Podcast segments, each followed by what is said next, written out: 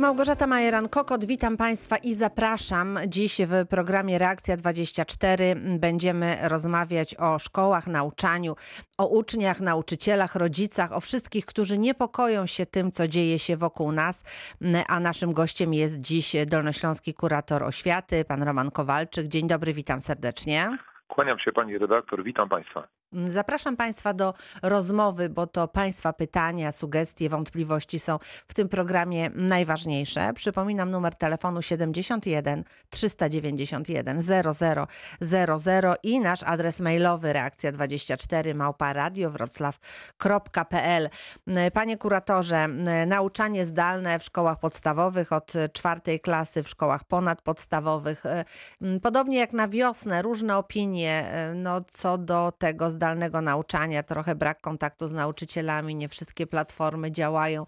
E, zamieszanie, e, jeszcze wciąż taka, taki, takie poddenerwowanie powiedziałabym. E, jak długo to potrwa?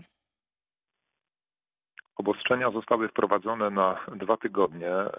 To, co stało się w edukacji, ja za chwilę o tym powiem odrobinę szerzej, to jest fragment polityki państwa i tych decyzji, które podejmuje rząd, które podejmuje pan premier, widząc, że fala e, epidemii, druga fala epidemii koronawirusa e, w Europie, na świecie, także w Polsce się podniosła. To już jest kilkanaście tysięcy zachorowań. Jest tendencja, że rośnie. W związku z tym trzeba podejmować decyzje. A skoro tak, to zdecydowano się, aby nie tylko w szkołach ponadpodstawowych, ale również w klasach 4 8 w, podstawówkach, wprowadzić nauczanie zdalne, ograniczyć liczbę kontaktów, ograniczyć liczbę interakcji i w ten sposób zminimalizować ryzyko i sensem tych y, posunięć, które podejmuje rząd, również w obszarze edukacji, jest, aby zadbać o życie, zdrowie Polaków, aby spłaszczyć tę falę zachorowań, a najlepiej ją cofnąć no i żeby e, nasz system opieki e, zdrowotnej w dalszym ciągu pozostał wydolny. No na pewno, obecnej... ale muszę zapytać o to, co dalej, ponieważ no wiemy już, kto uczy się zdalnie, ale czy dzieciaki z tych młodszych klas szkół podstawowych również przejdą na zdalne nauczanie? Co pan może nam tutaj um, powiedzieć w obecnej chwili? Jeżeli sytuacja epidemiczna będzie się pogarszała, to pewnie i taka decyzja zostanie podjęta.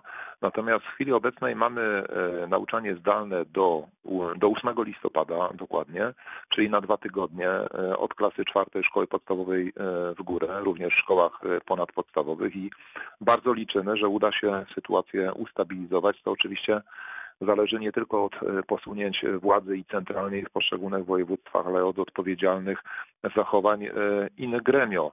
E, mnie się wydaje, że taką najbardziej realną perspektywą, gdyby rzecz jasna spełniły się te nasze skromne nadzieje, że uda się przynajmniej sytuację epidemiczną ustabilizować, to byłby powrót do e, kształcenia stacjonarnego, ale poprzez nauczanie e, hybrydowe. Czyli jeżeli będziemy wracać i oby tak się stało, to będziemy wracać przez nauczanie hybrydowe również na poziomie szkoły podstawowej, czyli wyobraźmy sobie to w takiej formie, że na przykład jeden e, tydzień klasa chodzi do szkoły, odbywa normalnie zajęcia, uczniów w szkole jest mniej, a więc tym samym jest bezpieczniej. Mhm. Można mm, przeprowadzać wtedy sprawdziany i wszystko odbywa się uczciwie, transparentnie, bo nie ukrywajmy, pewną ważną słabością nauczania zdalnego jest właśnie obiektywizm oceniania.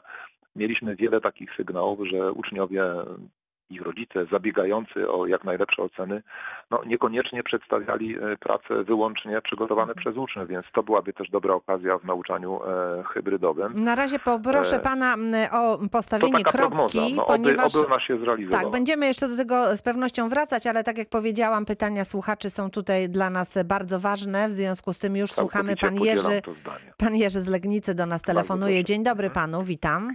E, dzień dobry pani redaktor, dzień dobry panie kuratorze. No, e, ja, mam, ja mam takie pytanie. Mm, córka chodzi do jednego z techników w Legnicy. Mhm. Już jakiś czas ma zdalne nauczanie, powiedzmy, że to jest zdalne. I w ciągu, nie wiem, dwóch tygodni, około dwóch tygodni ma to zdalne nauczanie, miała może z pięć lekcji zdalnych. To mhm. na czym polega to zdalne nauczanie? Bo ja nie bardzo to po prostu rozumiem.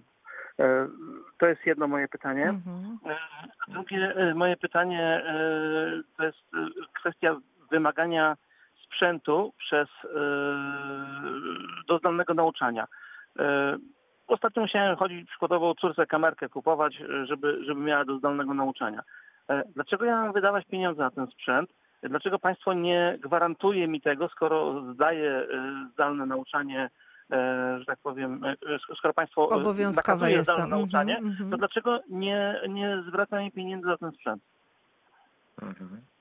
No to poprosimy może pierwsze Jasne. pytanie najpierw, bo tych lekcji trochę za mało, czyli coś tutaj e, nie, nie zagrało w tym technikum, o którym mówi pan Jerzy w Legnicy. Zdalne nauczanie e, polega nie tylko na prowadzeniu bezpośrednio lekcji, gdzie wszyscy uczniowie o określonej porze zasiadają przed komputerami, tabletami, e, laptopami i wtedy nauczyciel łącząc się z nimi prowadzi e, tak jak się nauczył, tak jak umie najlepiej zajęcia w sposób właściwy dla swojego przedmiotu. Te zajęcia mogą być e, trwają nie tylko 45 minut, mogą być krótsze.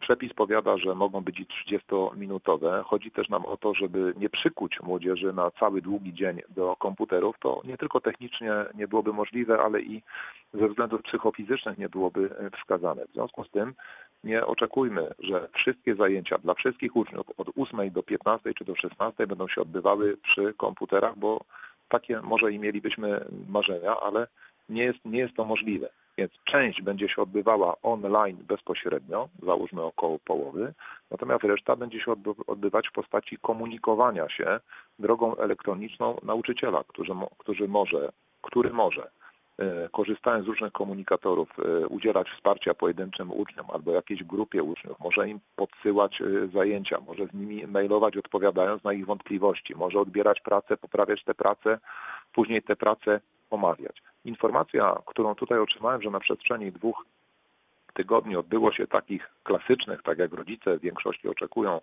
e, lekcji przy komputerze, odbyło się tylko kilka, no nie jest dobrą nowiną, bo tych lekcji powinno być więcej. Orientacyjnie można powiedzieć, że ta proporcja powinna być no przynajmniej połowa zajęć e, powinna się odbywać przy komputerze, więc jeżeli będziemy mieli my jako kuratorium oświaty, organ nadzoru, informację, że coś się źle dzieje albo rodzice są niezadowoleni, my będziemy interweniować, ale najpierw to może warto zwrócić się do dyrektora szkoły, do wychowawcy, zwrócić się ze swoim dylematem, z sugestią i postulatem, żeby Że coś się dzieje inaczej. złego, żeby ewentualnie No właśnie. tutaj e, e, omówić, co się dzieje, Pierwsza, dlaczego tak pierwsza jest. linia Mhm. to dyrektorzy. Jest wiele spraw, e, które można z powodzeniem rozwiązać w spokojnej rozmowie, spotykając się z dyrektorem, mailując, korzystając z dziennika elektronicznego, najczęściej to jest Librus.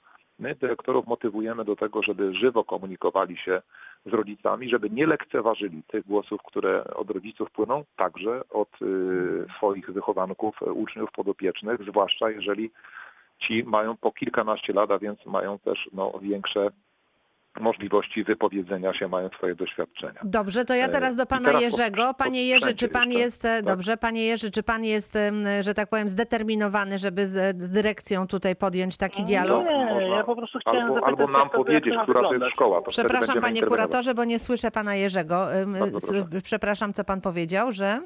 Panie redaktor, mnie po prostu bardziej interesowało, w jaki sposób ma to wyglądać. Akurat córka nie ma żadnych problemów z nauką, więc, więc e, nie przeszkadza mi to aż tak bardzo. Po prostu z ciekawości chciałem dowiedzieć się, czy w taki sposób miało to wyglądać. Może tych lekcji, tak jak pan usłyszał, jest Nie, e, powinno- w tej szkole być e, trochę za mało, chociaż tak jak pan kurator tutaj podkreślił, no nie, nie możemy oczekiwać, że te dzieciaki będą od rana do popołudnia siedzieć przy komputerze, to z pewnością. Drugie pytanie a propos Drugie py- sprzętu. Mhm. Drugie pytanie dotyczyło sprzętu. Proszę Państwa, kiedy startowaliśmy w marcu, bo to jest dla nas ważny punkt odniesienia i z konieczności cała Polska, jak długa i szeroka, weszła w nauczanie zdalne, no to się nagle okazało, że kadra nie jest specjalnie przygotowana, że, że tylko niektórzy otarli się e, o nauczanie zdalne. Mało kto praktykował, bo chciałbym powiedzieć, że nauczanie zdalne to jest właściwe dla pracy z dorosłymi, a nie w szkole stacjonarnej. To było zaskoczenie i nowe doświadczenie dla wszystkich ale od tamtego czasu, myślę, przyryło wiedzy, doświadczenia, a to praktyka czyni mistrza, kadra się podciągnęła, były różne kursy online, organizowane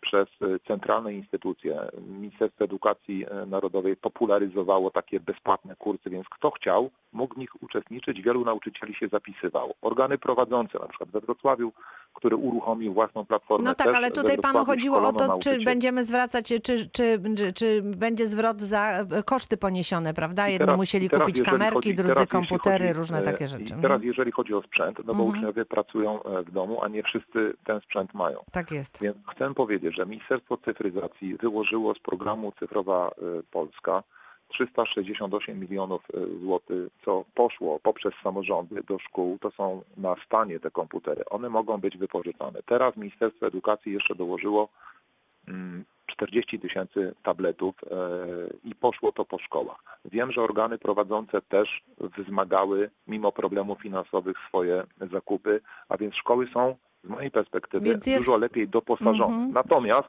to dalej nie jest poziom marzeń, żeby każdy dostał ten, y, żeby ten komputer miał.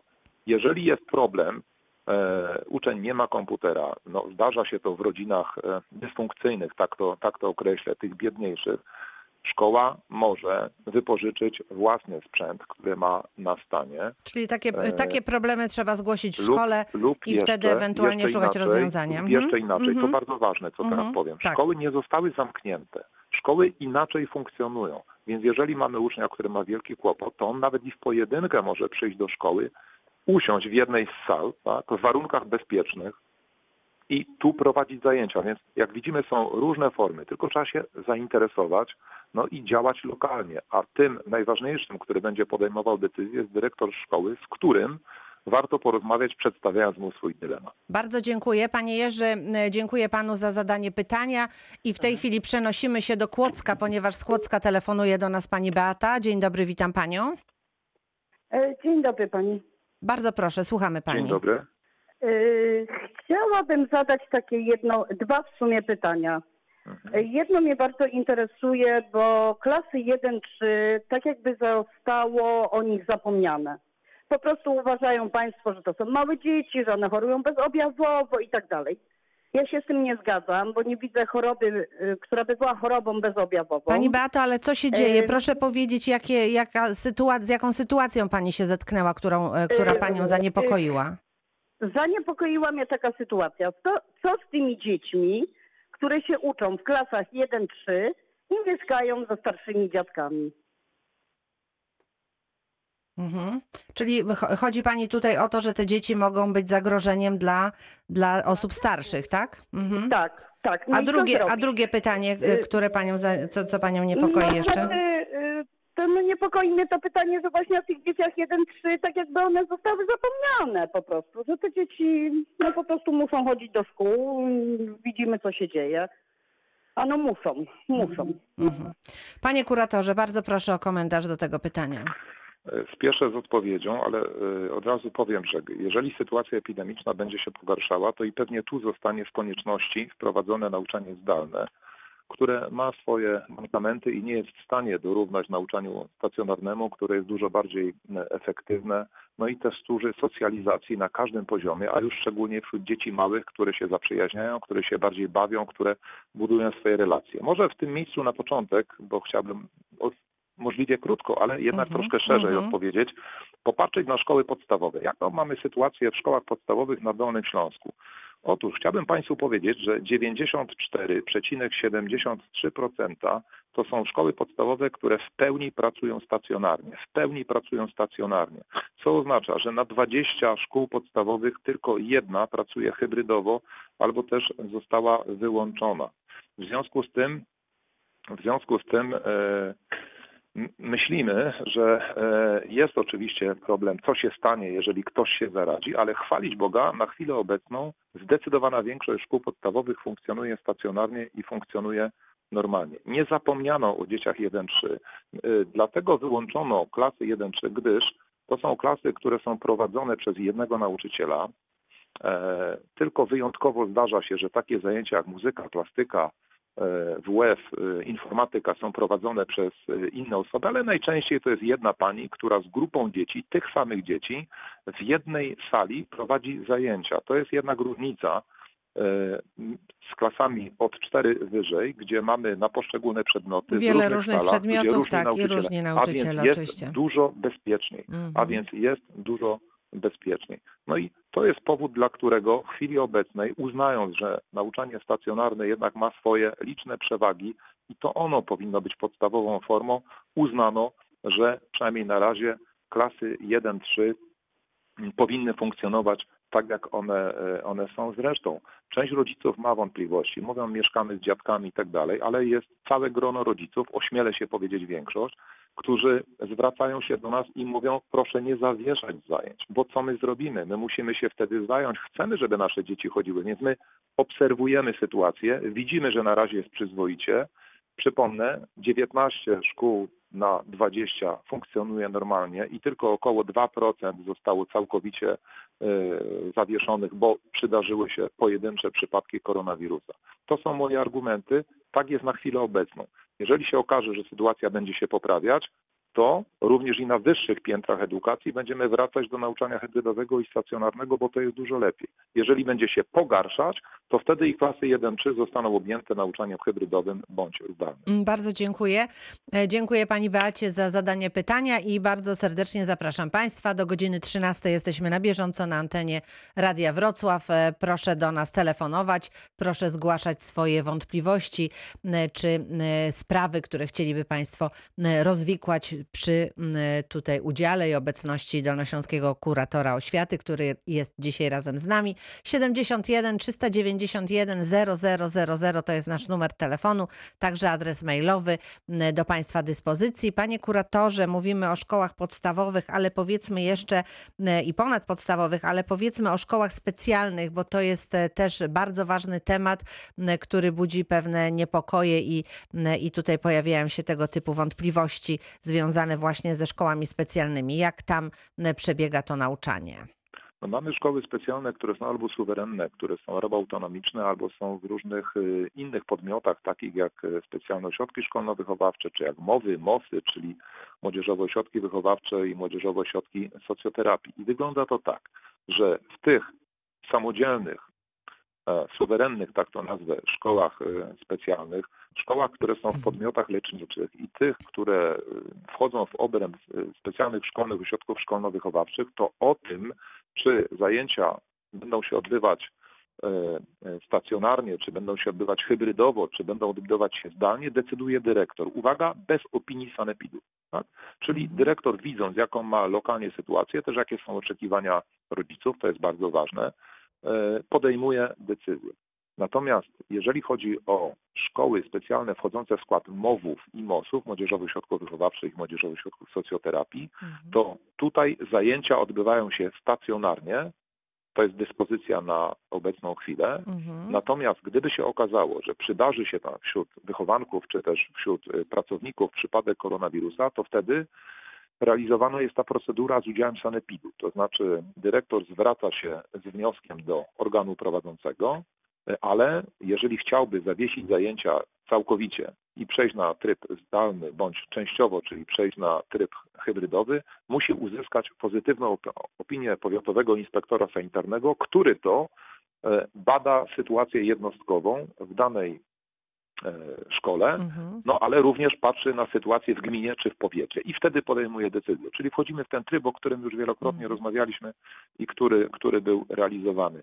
Także tam Sanepid ma dużo do. e, W, tych dwóch przypadkach Sanepid ma wiele do powiedzenia, ale w MOWach, w MOSach szkoły specjalne funkcjonują normalnie, stacjonarnie. Mhm. Czy z Pana y, tutaj wiedzy wynika, że są takie szkoły specjalne, które właśnie poprosiły o to zdalne nauczanie? Czy na razie wszystko odbywa się tak bez, bez przeszkód? Na razie się dobrze odbywa, szczególnie, że większość tych szkół specjalnych to właśnie tutaj dyrektor decyduje. Mhm, Dyrektor mhm, decyduje. mhm. No i tu decyzje będą, e, będą zapadały na bieżąco, bo, bo dyrektorzy szkół, no my, którzy monitorujemy sytuację, musimy podejmować decyzje adekwatne, czyli ani mniej, ani więcej, ani za późno, ani za wcześnie, tylko Jeżeli nie ma żadnych zachorowań, działamy stacjonarnie, tak? Mhm, E, mhm. bo no, nie możemy się wszyscy schować pod stołem i mówimy, hmm, może wystąpią zachorowania, to w takim razie na wszelki wypadek, Wypadek, przechodzimy mhm. na zdane. Powtórzę, Obserwujemy, co się ma dzieje. swoje Mhm, minusy i te mhm. minusy zostały podniesione tutaj przez, y, przez y, dzwoniących y, słuchaczy. Najlepszą formą jest kształcenie stacjonarne.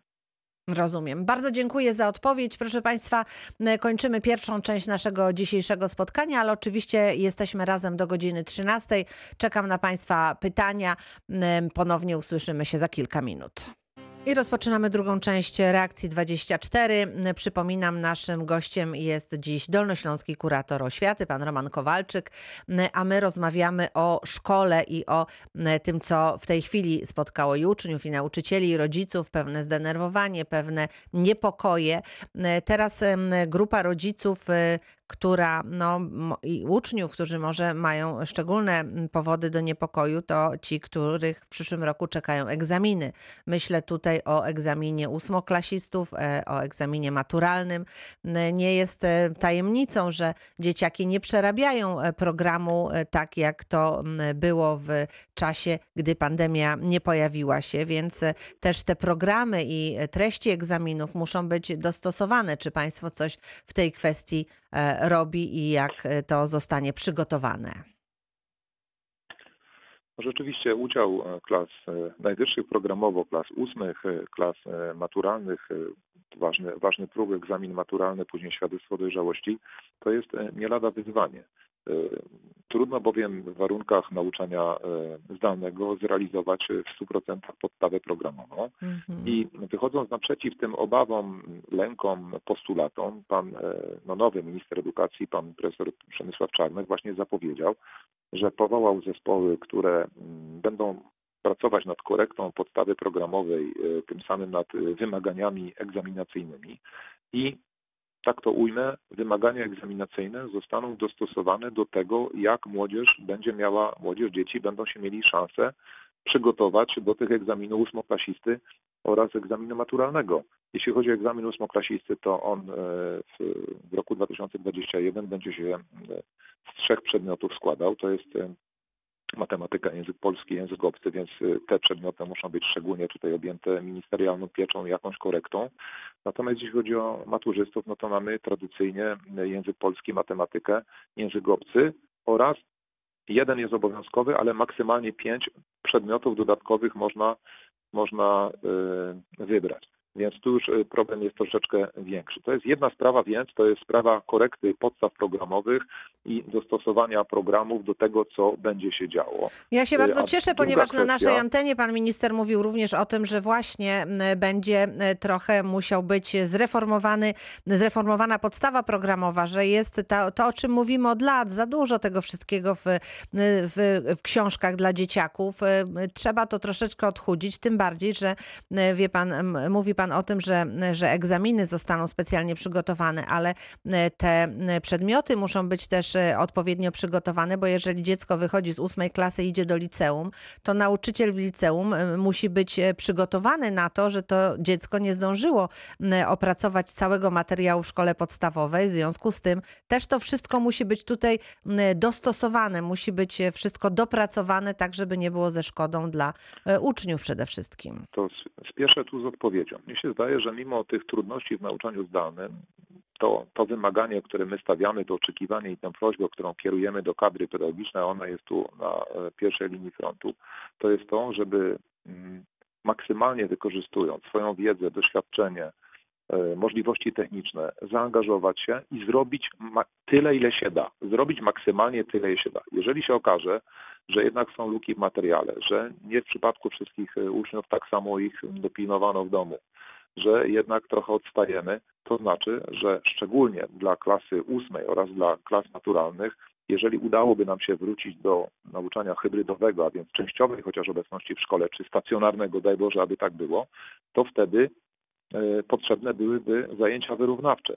szczególnie właśnie dedykowane tym, którzy przygotowują się do, do matury oraz do egzaminu ósmoklasisty. I teraz o jeszcze jednej kwestii chciałbym powiedzieć, mianowicie właśnie zakładając, że uda się ustabilizować, spłaszczyć tę falę zachorowań, a najlepiej ją cofnąć i wrócilibyśmy do kształcenia hybrydowego, czyli takiego, w którym na przykład połowa szkoły, połowa klas e, uczy się zdalnie, a połowa uczy się stacjonarnie, to jako dyrektor zrobiłbym ten wyjątek, że klasy maturalne oraz w szkołach podstawowych klasy ósme, one się uczą cały czas, bo nauczanie hybrydowe ma ten sens, żeby po prostu no, zmniejszyć liczbę uczniów, zmniejszyć Mhm, liczbę interakcji naraz, ale ci, którzy się przygotowują do matury czy do egzaminu ósmoklasisty, to warto, żeby mieli zajęcia cały czas stacjonarnie. Ale to samym, jest decyzja dyrektora? To jest decyzja dyrektora szkoły? Tak, to będzie decyzja dyrektora, dlatego że jeżeli chodzi o nauczanie hybrydowe, to rozporządzenie o y, nauczaniu hybrydowym mówi tak, że co najmniej połowa uczniów musi się uczyć stacjonarnie, a co najwyżej połowa musi się uczyć zdalnie. Mhm. Więc najczęściej dyrektorzy robią to trochę pół na pół, tak? Czyli po prostu klasa, jedna klasa chodzi w jednym tygodniu, Druga druga, klasa drugim. chodzi w drugim tygodniu. Panie tak kuratorze, na przemian. na chwilkę stawiamy kropkę, ponieważ dodzwonił się do nas pan Ernest z Wrocławia. Dzień dobry, witam Bardzo pana. prosimy. Witam serdecznie Państwa. Proszę uprzejmie. Dzień dobry. Tutaj pozwolę się odnieść do e, Pana ostatniego zdania. W jednej ze szkół w Jeleniej Górze, właśnie w liceum, w jednym z bardziej znanych liceum w Jeleniej Górze, gdzie chodzi e, moja znajoma, e, jest zrobione w ten sposób, że klasy naturalne, mimo że powiedzmy miały nie chodzić, chodziły do pewnego momentu, kiedy można było chodzić do szkoły Mhm. na zasadzie hybrydowej. I właśnie, właśnie zależało im na klasy naturalne. Rozmawiałem z, z ojcem tej dziewczyny i tam tak się właśnie odbywało. A teraz takie inne, e, inne pytanie. Czyli to dobre E, rozwiązanie. Dobrze, że ono jest praktykowane. Dyrektorzy wiedzą o co chodzi, tylko potrzebujemy do tego nauczania hybrydowego. No jeżeli ono, ono jest w pełni zdalne, no to niestety ono będzie dotyczyło również maturzystów. Teraz mam takie inne pytanie. E, Powiedzmy, załóżmy, że pandemia przejdzie, wrócimy do normalnego, normalnego nauczania. W niektórych szkołach we Wrocławiu są baseny. Spotkałem się z sytuacją taką, że baseny są prowadzone dla dzieci klas 2-3, jest prowadzone SKS, a potem tylko klasy sportowe. Czy to jest norma, czy to jest tylko tak e, w jednej ze szkół? Czy to też jest decyzja dyrektora, tak? Czy, czy tak jest wszędzie? E, Panie No kuratorze. Jeżeli, jeżeli klasy 1-3 są stacjonarne i mają basen, to zachowując y, no, zasady, maksymalne zasady bezpieczeństwa, e, można z nich z powodzeniem korzystać, tak? Prze- Więc- Przepraszam, sprecyzuję jeszcze raz pytanie. Inaczej. E, Basen prowadzony w w szkołach jako basen zajęcia dodatkowe typu SKS jest prowadzony, Aha. jest prowadzony w klasach e, 2, 3. Potem są klasy sportowe, klasa czwarta i tylko z basenu mogą korzystać klasy sportowe. No i oczywiście klasy 2, 3 jak, jak, jako SKS. Moje pytanie dotyczy tak naprawdę dzieci od klas 4 do 8, Mhm. nie z klasy sportowej w ramach właśnie e, zajęć dodatkowych typu SKS lub zwał jako inaczej, e, czy UKS, czy, czy, czy coś innego. Jak to wygląda, jak to jest zorganizowane? Jeżeli jest basen, tak jak mówię, nie jest basen przedszkola. Mhm. To powiem tak, klasy 4-8 w szkołach podstawowych e, prowadzą już, e, są na nauczaniu zdalnym. A skoro są na nauczaniu zdalnym, no to po prostu w pełni zdalnie. To znaczy, że pozostają w domu. A skoro tak, to nie korzystają z tych basenów. Czyli na basen Pani- również nie pa- mogą pani- przychodzić, pani- tak? pani- Mhm. Nie, nie, panie kuratorze. E, Ja na początku powiedziałem, zakładamy, że weszliśmy w normalność, nie ma... A, że, e, że weszliśmy już w Pan normalność. Ach, rozumiem. Okej, bo Tak. ja myślałem, że my mówimy o tej sytuacji, że bo- jesteśmy w czerwonej nie, strefie i jest zaordynowane Ja- nauczanie ja zdalne mówię- dla 4 Ja mówię, o, ja mówię o sytuacji standardowej, która e, odbywała się do tej pory. Nie było tak naprawdę pandemii i dalej, i dalej co, co będzie po pandemii. Czy to jest norma, że tak naprawdę jest bardzo mocne ograniczenie skorzystania z basenu, mimo że basen nie jest przy szkole? To mnie się wydaje, że y, jedynym ograniczeniem dla korzystania z basenu, a, a, a pływanie y, rozwija i, i, i służy zdrowiu, y, jedynym ograniczeniem, jak rozumiem, jest no, możliwość prowadzenia tam zajęć. Byłbym bardzo zdziwiony, gdyby się okazało, że w normalnych warunkach basen stoi pusty, a uczniom nie wolno tam wchodzić. To jest dziwna Zadałem sytuacja. Panie pyta- Erneście, e, Prawda? e, pyta Zadałem pan... Chcielibyśmy pytanie, wiedzieć o... Tak. Zadałem E, pytanie o dyrekcji szkoły. e, Tak, i co dyrekcja szkoły pan odpowiedziała? E, że basen jest prowadzony jako SKS, e, czyli przygotowanie de facto do klasy sportowej klasy 2-3, bo w klasie pierwszej nie ma basenu, a potem tylko klasy sportowe. Jest to SP50 e, na czeskim. A poza tym, a poza tym jest po prostu pusty, stoi wolny, tak? Albo stoi pusty, albo w godzinach popołudniowych jest, jest wynajmowany. Mhm. A, no to właśnie, no to jak rozumiem, to Mam- być może mam- chodzi o to, żeby nie, szkoła nie. trochę skorzystała. Moje zdanie jest następujące. Pierwszeństwo musi mieć misja publicznej szkoły, to znaczy jeżeli są chętni e, z danej szkoły, jeżeli chcemy, jeżeli ich, ich potrzeby Czyli w, pierwszym, zaspokoiliśmy, w pierwszej kolejności uczniowie, tak? A Oczywiście, jeżeli, ich zostają wolne miejsca, to wtedy jeżeli inni. zostaje Mhm. wolny czas na basenie, wiadomo, to jest łakomy kąsek, prawda? A to wtedy można wynajmować. No, w żadnym wypadku nie może być tak, że uczniowie nie mogą chodzić na szkolny basen, dlatego że szkoła wynajmuje szkolny basen. No to, to stałoby na głowie. E, Mam odpowiedź dyrekcji, e, tak jak powiedziałem, zacytowałem odpowiedź dyrekcji. Co w tej sytuacji, do kogo się zwrócić? Do kogo pan Ernest może, bo skoro To dyrekcja ja nie... uważam tak. Czy do Można- kuratorium, moż- czy do można- Wydziału Oświaty? Można, Kto? można i Mhm. do nas, ale Mhm. przede wszystkim to jest e, Departament Edukacji, Wydział Edukacji Urzędu Miejskiego Wrocławia, który no, odpowiada za, za bazę e, materialną i to z jego upoważnienia dyrektor podpisuje różne umowy. Mm, Więc sprawy umów, wynajmów, no są, więc te wszystkie kwestie finansowe są nadzorowane nie przez kuratorium oświaty, tylko przez organ prowadzący, którym jest miasto Wrocław, więc Departament No, e, Edukacji i myślę, że jak znam, tam są ludzie, którzy mają olej w głowie i nie dopuszczą do takiej sytuacji, w której uczniowie nie mogliby korzystać z obiektów sportowych szkoły, dlatego że szkoła chce sobie dorobić. No, no, najprzód są potrzeby uczniów i potrzeby szkoły społeczności szkolnej, a jak zostaje, no to się prowadzi działalność komercyjną. Mhm. Dziękuję za informację. Pozwolę sobie, że Serdecznie tę pozdrawiam. e, informację... E, Życzę e, powodzenia w tej słusznej sprawie. Dziękujemy bardzo. Dziękuję Dziękuję, uprzejmie. E, Proszę Państwa, 20 minut pozostało do godziny 13. Jest jeszcze czas, by porozmawiać o tym, co Państwa niepokoi w związku z e, nauczaniem e, zdalnym i nie tylko. Rozmawiamy dzisiaj o polskiej szkole. E, Razem z nami kurator, dolnośląski kurator oświaty, pan Roman Kowalczyk, a nasz numer telefonu 71 391 0000, także nasz adres mailowy reakcja24 małparadiowrocław.pl.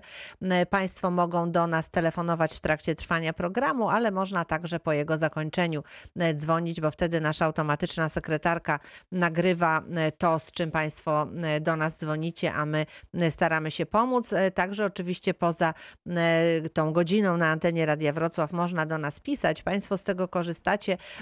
Problemy są różne, ale na wszystkie czekamy i wszystkie staramy się m, razem z Państwem rozwiązywać. M, Wczoraj napisała m, do nas pani, a nawet dzisiaj o, przed, przed reakcją 24, pani Zofia z Oławy, która zgłasza taki oto problem. E, Moja mama e, Zdecydowanie seniorka, gdy jestem w pracy, opiekuje się moim czteroletnim synem. Ido- Idąc z dzieckiem na spacer, po drodze robi zakupy. I nie tylko w sklepie, którego nazwę nasza słuchaczka tutaj przytoczyła, ma problem z robieniem zakupów. Otóż chciała wejść do tego sklepu, a ochroniarz jej nie wpuścił. Powiedział, że są to e, godziny tylko dla seniorów, a e, pani była z dzieckiem, chociaż jest rzeczywiście z, pewnością seniorką. Pani opisuje tutaj całą sytuację. Pani Zofio, e, przekażemy tę informację naszym reporterom i postaramy się e, rozwiązać ten problem, dowiedzieć się, e, co stoi na przeszkodzie, jakie są tutaj decyzje i kto podjął takie decyzje, aby babcia z dzieckiem nie mogła zrobić zakupów jakichś drobnych przy okazji spaceru. Więc to są takie sprawy, o których Państwo do nas piszecie, o których nas informujecie. Staramy się o nich mówić na antenie, ale teraz powracamy do naszego tematu wiodącego. Pani Dorota z Oleśnicy się do nas dodzwoniła. Dzień dobry Pani Doroto. Proszę uprzejmie ściszyć radioodbiornik, żebyśmy się dobrze słyszeli, Już dobrze? nie gra, już Mhm, nie gra. Dziękuję uprzejmie, proszę bardzo. Chodzi mi, przede wszystkim wrócę do tego pana, który mądrze e, dyskutował na temat no, dotacji do szkolnych potrzeb. Wydaje mi się, że rodzice w tej chwili dostają już dużo pieniążków, Mhm. żeby te dzieci jako tego przygotować. A nie ciągle wznosić pretensje do szkół, do dyrektorów, do, do wszystkich świętych, tylko nie dbać sami? To co, za darmo tak nic nie leci. Za moich czasów nic nie było. Musiałam stać godzinami dniami w kolejce i było dobrze. A drugie, to chciałam trochę uderzyć pana kuratora. Mhm. Chciałam zapytać taką rzecz. Dlaczego do kuratorium do Wrocławia tak ciężko się dodzwonić? Tam telefony nie odpowiadają po prostu. Jest jeden telefon, który się odzywa i Mhm. informuje, że proszę dzwonić tam, proszę dzwonić tam. A jak się dzwoni tam, to nikt nic, cisza grup przez cały Boży dzień. Nie wiem. Chodzi mi przede wszystkim... Co się dzieje? Czy w kuratorium sprawę ktoś jeszcze pracuje, tak, pani No, do- pracuję, Tak, ktoś- pracuję z panem kuratorem na czele. Okej. No dobrze, dobrze, to już poprosimy pana kuratora w takim razie o odpowiedź Mhm. tutaj. Co się, co się dzieje? Dlaczego tak trudno się dodzwonić? Rozumiem pani Doroto, że pani próbowała się dodzwonić i pani to sprawiło problem, No, tak? próbowałam, bo córka, bo córka tam potrzebowała i Mhm. nie dało się. Nie dało się No, nic dodzwonić. się nie dało. No ale to może pani korzystać, bo dzisiaj pan kurator jest na antenie, więc jeżeli ma pani jeszcze No jakieś... właśnie, no w imieniu córki jakieś zadzwoniłam problemy. To, tak, bo ona w pracy jest jeszcze. a Ja dzwoniłam po to, gdyż ona jeszcze, jeszcze już dołożę, to pan kurator może od razu powie. Yy, zdała egzamin na dyplomowanego yy, nauczyciela. Mhm. Serdecznie gratuluję, bo to oznacza, że stała się mistrzem w zawodzie. Proszę serdecznie pozdrowić, życzyć zdrowia od pana kuratora. Dobrze, no ale co w związku z tym? Zdała egzamin i co? Także chyba już tam.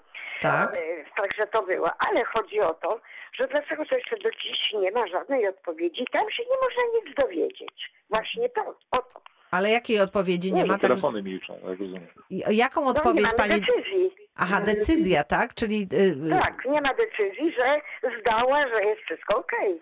Mhm. Aha, czyli, czyli chodzi, o, to już, to już wiemy więcej, bo wiemy, że chodzi o wydział y, związany z, z awansami.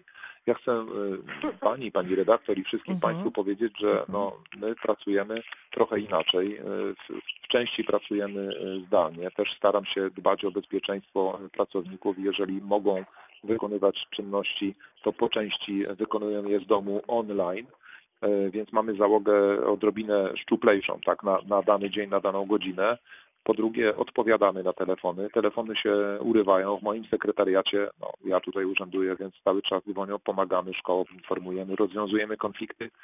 Yy, Zresztą od, nie tylko od rodziców, mieszkańców Dolnego Śląska otrzymujemy telefony, dzwoni do nas centrala albo też inne osoby, też bardzo często media. Ale przyjmuję z pokorą tę uwagę i w takim razie yy, no, przyjrzę się, przyjrzę się Czyli sprawie, panie kuratorze, tak, aby proszę w tym... był- y, tym telefon y, był, wydzie, e, nie wiem, czy to wydział, czy dział awansów, e, to proszę nie tam... wiem, ja też nie wiem no, Mhm. ale to chociaż coś się dowiedzieć, no bo Dobra, tam już dobra. koleżanka wcześniej, później zdawała, już ma wszystko. A pani córka akurat nie ma jeszcze no, żadnych informacji. Mhm. Nic Wyjaśnijcie, nie ma i nie możemy dobrze. się w ogóle dodzwonić. Bardzo Także dziękuję. No dziękuję. Z pokorą tam. przyjmuję. Pani pokorą Doroto, przyjmuję. jakby Będziemy pani, jakby i pani chciała poza anteną przekazać e, córki dane, imię i Nie, nazwisko, nie, to ja już od razu przekażę. Nie. Niech pan kurator da tam radę, wszy- żeby- W wszystko- indywidualnych tak. sytuacjach też oczywiście interweniujemy, nie prosząc, żeby to było na antenie, ale jeżeli ma być to Tak. tylko ogólna podpowiedź, Nie, prośba, nie. to będziemy tutaj też robić porządek. Bardzo dziękuję za tę uwagę. Nawet y, jeszcze w czasie egzaminów, jak tam pisał, prosił, zdawał te dokumenty, nie można było w ogóle, nie dodzwoniliśmy. Tam jeden telefon, y, praktycznie nie wiem, ja nie wiem gdzie, bo co tylko ona mówiła, oddzwaniał i proszę dzwonić pod ten, pod ten numer. Dzwonił, pod, podzwoniła pod numer. No pani nic się Doroto, już wiemy, wiemy, znamy Dobra. sytuację. Bardzo pani dziękuję. E, Panie kuratorze, Bardzo proszę dziękuję. zwrócić uwagę na dostępność urzędników. W tej chwili e, sytuacja jest trudna, więc jeżeli są jakieś wątpliwości, pewnie wie, wiele osób chce zadzwonić i dopytać. Miła No to, pani, miła to pani może w redaktor. ten sposób. Ludzie do nas, ludzie do Mhm. nas dzwonią, załogę mamy szczuplejszą, ale Mhm. z pokorą jeszcze raz posypuję głowę popiołem, rozeznam sprawę i zrobię porządek. Dobrze, bardzo dziękujemy. No, stoi umowa. Stoi umowa, jesteśmy umówieni. Proszę Dobrze. Państwa, zatem zapraszamy do, do rozmowy na antenie Radia Wrocław. Rozmawiamy o szkole. Chcemy, żeby to wszystko działało jak najlepiej. Oczywiście są pewne problemy i, i zgłaszają to i rodzice. No, nie ukrywamy też, że z tymi platformami no, różnie bywa, prawda? I, Łatwiej, jednym łatwiej się zalogować, inni nie mogą się zalogować. To też jest problem, ale, y, ale nie wiem, czy tutaj tak na bieżąco możemy znaleźć rozwiązanie. Y, Musimy, musimy cały czas pracować nad tym, żeby to było coraz y, sprawniejsze, prawda? Nabieramy, nabieramy doświadczenia, mamy więcej sprzętu, funkcjonują te platformy. Chciałbym zacząć od tej, którą uruchomiło Ministerstwo Edukacji Narodowej, z której korzystanie jest bezpłatne, to jest e-podręczniki.pl, ale wybór oczywiście należy do dyrektora, do społeczności szkolnej. Często są to przedsięwzięcia komercyjne, e, których e, sobie pozwolę, pozwolę sobie z powodów oczywistych e, nie wymieniać, ale te platformy dobrze funkcjonują i one też udostępniają przez długimi okresami nieodpłatnie swoje aktywa. No i do tego dodam jeszcze inicjatywy samorządów z Wrocławiem na czele, gdzie Wrocław uruchomił własną platformę wrocławską, platformę edukacyjną.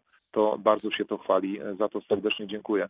A więc są możliwości, ale gdyby się okazało, przecież dąży się jest duży, są większe, bogatsze samorządy, być może w małych szkołach nie korzysta się z tych platform, Powtórzę jeszcze raz naszą prośbę, nasze credo. Róbmy to, co jest możliwe w tych warunkach technicznych, które są, oczywiście starając się doskonalić, dzielić się dobrymi praktykami, dzielić się doświadczeniami, to mówię o kadrze pedagogicznej, no i starając się wzbogacać sprzęt. To jest e, do samorządów i do budżetu e, centralnego, co się w niemałym stopniu stało. My nie mamy takich oczekiwań na nie wiadomo ile teraz ma hulać e, nauczanie zdalne gdyż zdajemy sobie sprawę z jego niedoskonałości i z tego, że po prostu będzie różnie.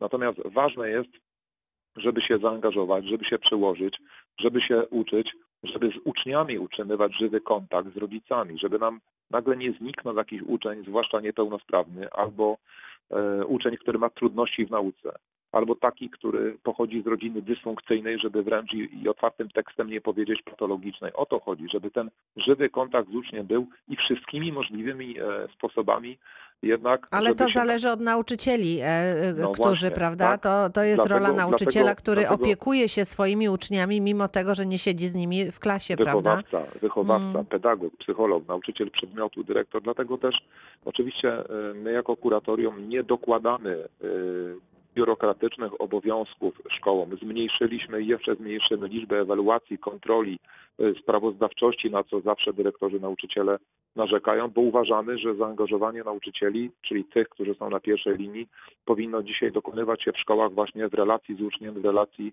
z rodzicem. Mówiąc inaczej i obrazowo, nie dokłada się żołnierzom y, do plecaków kamieni, kiedy maszerują pod górę. Stąd też stosujemy metodę pozytywnej motywacji. Prosimy motywujemy, zachęcamy, dziękując oczywiście za dotychczasową ofiarną pracę, ale zachęcamy do pracy jeszcze bardziej wytężonej, do zaangażowania, bo to jest potrzeba chwili. I stawiam kropkę, ponieważ pani Bożena z Wołowa się do nas dodzwoniła. Dzień dobry pani Bożeno. E, witam serdecznie pani Małgosiu, witam pana kuratora. Proszę Pani... bardzo, słuchamy panią. Chciałam takie pytanie zadać. E, córka uczęszcza do Wrocławia, do liceum zawodowego. To mhm. jest liceum plastyczne zawód y, jubiler. Y, proszę mi powiedzieć w tej sytuacji, jaki dostęp będzie do pracowni? Dzieci robią dyplom, tak? Mhm. Plastyczne i jubiler. No, tak jest, to no. odpowiem to. Moje rozeznanie jest takie, że na te dwa tygodnie to zostało zablokowane. Obostrzenia są duże, bo rząd stawia na to, żeby również w obszarze edukacji powstrzymać liczbę interakcji, kontaktów, a tym samym spłaszczyć falę zachorowań, a później, takie są rachuby, takie są nadzieje, oby się spełniły, jeżeli udałoby się sytuację ustabilizować, to wrócilibyśmy do nauczania hybrydowego. A nauczanie hybrydowe daje tę szansę, że chociaż naprzemiennie ci uczniowie mogliby korzystać z pracowni, albo jeszcze inaczej, wszędzie tam, gdzie mamy do czynienia z praktykami, z zajęciami praktycznymi, ze stażami e, uczniowskimi, no nic nie jest w stanie zastąpić e, zajęć teoretycznych, prawda? Czyli te tak. zajęcia byłyby wtedy prowadzone w całości, a e, te teoretyczne byłyby prowadzone trochę w szkole, a trochę w domu. Zdalnie, więc, tak? No, czekamy Czyli, jak kania w dół. Mhm. Tak, jeżeli... Na nauczanie jeszcze, przynajmniej hybrydowe. Mhm. Chodzi o terminy, czy one będą takie twarde, czy y, po prostu będą może wydłużone, czy przesunięte bo jeżeli jest pandemia, nie damy rady teraz, no to może po prostu ten termin się zmieni, że w późniejszym terminie będą robić te dyplomy. Mówimy, mówimy o egzaminach. E, część egzaminów e, została zaplanowana na styczeń i to jest wielką troską pana ministra i naszego managementu. My odbywamy wideokonferencję o tym ostatnio, zdaje się przedwczoraj mieliśmy na ten temat długą dyskusję, długą rozmowę w zależności od rozwoju sytuacji. E, jeżeli, jeżeli uda się wdrożyć e, hybrydowe, a najlepiej stacjonarne w obszarze zajęć e, praktycznych zajęcia, to wtedy utrzymany zostanie termin styczniowy. Jeżeli by się okazało, że nie, być może, ale powtórzę, być może to nie jest decyzja, przynajmniej część tych egzaminów zostałaby przesunięta na czerwiec, no bo tak, tak by trzeba było zrobić i to nie, nie, byłoby nic miłego, ale, ale tak byłoby koniecznie. Na razie mamy zajęcia zawieszone, czyli prowadzimy je zdalnie. do 8 listopada, a później trzeba będzie podjąć decyzję Co adekwatną, dalej? Mhm. patrząc i słuchając rekomendacji Głównego Inspektora Sanitarnego, Ministra Zdrowia, Sanepidu. No to są służby, to są ludzie, to są eksperci, a przecież y, bezpieczeństwo i życie ludzkie jest najważniejsze. Ja myślę, że możemy panią Bożenę tutaj zapewnić, że jeżeli tak się stanie, że dzieciaki nie będą mogły wrócić ani do szkoły, ani nie będzie możliwe nauczanie hybrydowe, ani nie będzie Termin możliwe będzie dotarcie do, do Tak. pracowni i wykonanie tych prac, o których jubilerskich, o których pani mówi, to na pewno będzie przecież podjęta decyzja, która będzie adekwatna do sytuacji, bo, bo nikt nie będzie zmuszał dzieci do robienia czegoś, e, czego nie miały możliwości Nie tak no naprawdę stanie, wykonać, no prawda? Właśnie, no więc właśnie. jest Także myślę, że tym się chyba tak, oczywiście. klejenie i różne Tak, rzeczy, tak? Więc tym się chyba myślę na pewno nie trzeba e, kłopotać, bo, bo, bo- bo nikt o zdrowych zmysłach nie, nie będzie takich decyzji podejmował. E, Więc pani Bożeno Y, chyba spokojnie myślę, Pani, pani, poczekajmy. pani redaktor, Mhm. szanowna pani, mili państwo, chciałbym zapewnić e, w imieniu własnym, ale przede wszystkim pana ministra edukacji, który ostatnio z nami na ten temat konferował, że będziemy w tej sprawie i wszystkich pozostałych działać zdroworozsądkowo. Bardzo się z tego cieszymy, N- na to liczymy i bardzo dziękuję. Proszę Państwa, nasze dzisiejsze spotkanie dobiega końca. Bardzo dziękuję. Razem z nami był dziś dolnośląski kurator oświaty, pan Roman Kowalczyk. Dziękuję panu uprzejmie. Serdecznie dziękuję. Zdrowia państwu życzę. N- Bardzo dziękuję. Proszę Państwa, dziś kończymy, ale jutro Reakcja 24 i goście z Izby Administracji Skarbowej. Będziemy rozmawiać o zmianach w podatku ryczałtowym, o uldze termomodernizacyjnej, o nowej usłudze umów wizytę w Urzędzie Skarbowym i o wszystkich tych sprawach, które Państwa będą interesować. Dziś dziękuję. Małgorzata Majeran-Kokot. Do usłyszenia jutro.